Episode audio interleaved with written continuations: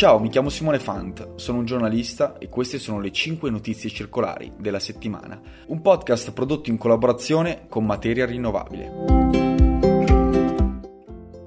Come promesso nella scorsa puntata, non potevamo non aprire con la COP15, i negoziati sulla biodiversità che si sono appena conclusi a Montreal in Canada.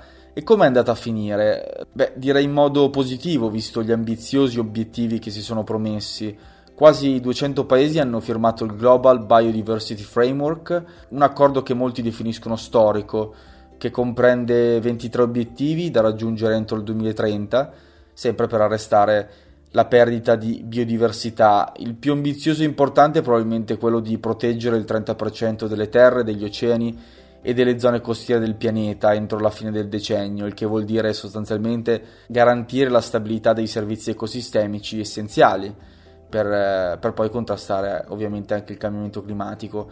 Si è stabilito anche di ridurre di 500 miliardi di dollari annuali i sussidi governativi dannosi per la natura, si è parlato anche di dare più diritti e più voce in capitolo alle comunità indigene nella tutela della biodiversità, dimezzare gli sprechi alimentari e ridurre il rischio dei pesticidi. In questo caso ci sono state un po' di resistenze da parte soprattutto dell'India perché inizialmente si pensava ad una graduale eliminazione di questi pesticidi. Poi vedremo come anche in Europa il, l'argomento sia molto caldo.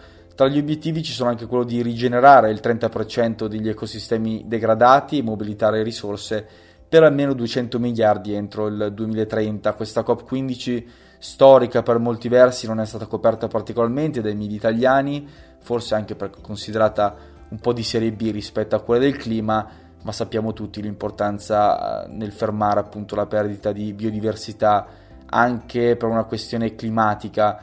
Per informazioni più approfondite visitate il sito di Materia Rinnovabile dove trovate l'analisi di Emanuele Bonpan, ve la consiglio perché ha seguito dal primo giorno tutti i negoziati di Montreal.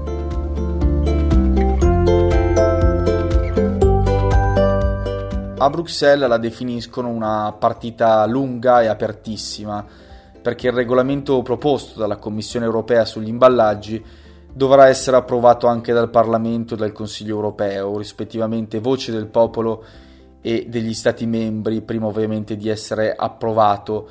E visto il malcontento di tutta l'industria del packaging italiana e non solo, a dire la verità, su alcuni target, l'approvazione de- di questo regolamento potrebbe richiedere anni di negoziati e trattative.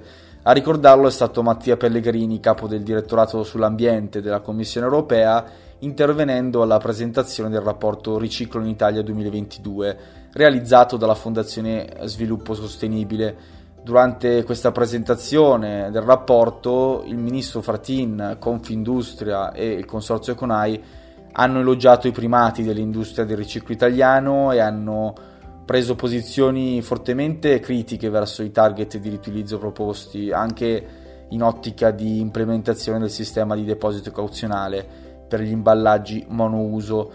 Da un lato l'Italia vuole continuare ad investire e migliorare il sistema di riciclo perché è funzionante, dall'altro l'Unione Europea invece vuole puntare sulla prevenzione eh, del rifiuto, come tra l'altro ogni manuale di economia circolare raccomanda. Tornando al rapporto sul riciclo, nel 2020 sono stati riciclati in Italia il 72% di tutti i rifiuti urbani e speciali, un primato europeo che stacca di parecchio il 53% della media europea.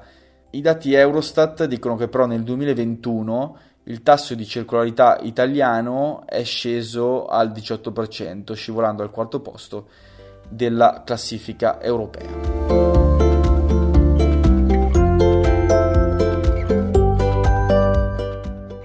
Passiamo alla terza notizia, restiamo in tema rifiuti perché è uscito il rapporto di Ispra secondo cui il pendolarismo e il ritorno del turismo in Italia, specialmente dopo la crisi pandemica, sono tra le principali cause dell'aumento della produzione di rifiuti urbani in Italia nel 2021, una crescita di produzione del 2,3% che cresce al 2,8% nei centri urbani con più di 200.000 abitanti.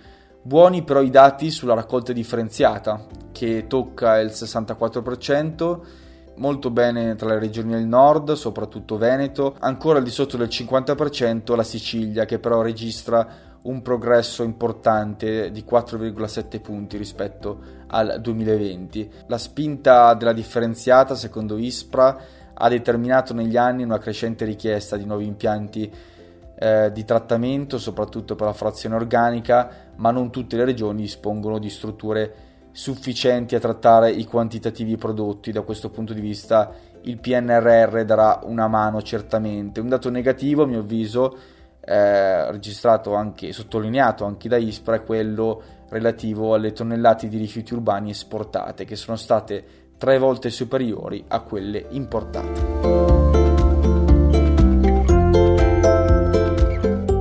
Passiamo alla quarta notizia, parlavamo prima degli obiettivi di riduzione dei pesticidi che hanno causato qualche resistenza alla COP15. Beh, anche in Europa la questione è particolarmente calda perché la strategia europea, chiamata anche Farm to Fork Strategy, intende dimezzare l'uso dei pesticidi europei entro il 2030. Il problema però è che gli Stati membri sono molto preoccupati degli impatti sulla produzione alimentare di questa proposta, di questa strategia e quindi hanno chiesto formalmente alla Commissione europea di condurre un nuovo studio che calcoli di nuovo questi impatti sul sistema agricolo europeo. Perché dico di nuovo? Probabilmente i paesi stanno cercando di guadagnare anche un po' di tempo, non convinti della bontà di questa strategia.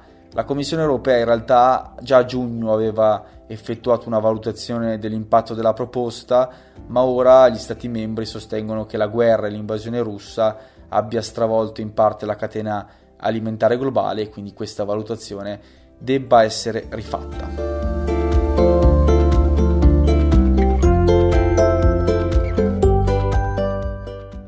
Chiudiamo la puntata con una notizia che arriva dall'Australia sull'energia il governo ha deciso di investire 5,2 miliardi di dollari su infrastrutture da fonti rinnovabili e miglioramenti alla rete elettrica. L'Australia fa ancora affidamento a centrali a carbone per quasi il 60% del suo approvvigionamento energetico, ma il governo punta ad incrementare la produzione di energia pulita fino all'82% entro il 2030.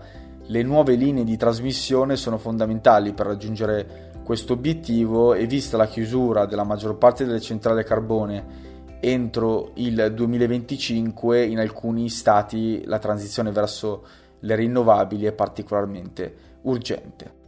Questa era l'ultima news della puntata e direi anche del 2022.